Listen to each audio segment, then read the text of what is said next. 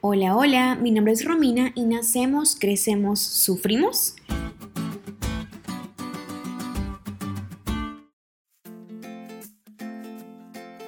Si hay una pregunta que ronda en nuestra mente en algún punto de la vida es, ¿por qué sufrimos?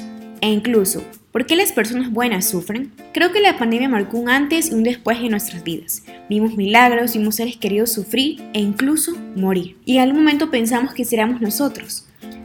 Los días pasaban y las cosas no parecían que retornarían a la normalidad.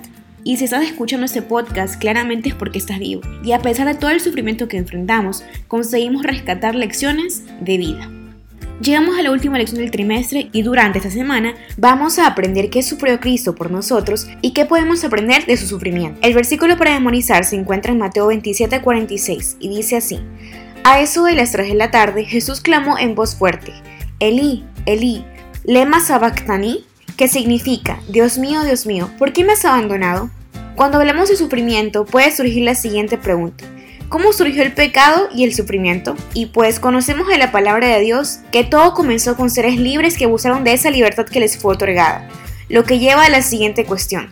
¿Será que Dios sabía que ellos caerían? Y la respuesta es simplemente sí. Pero como dice el escritor C.S. Lewis, valía la pena correr el riesgo. Esa libertad en nosotros, creación inteligente de Dios, era tan importante para Él que en lugar de negarnos esa libertad, prefirió asumir la peor parte, el sufrimiento causado por nosotros abusar de esa libertad.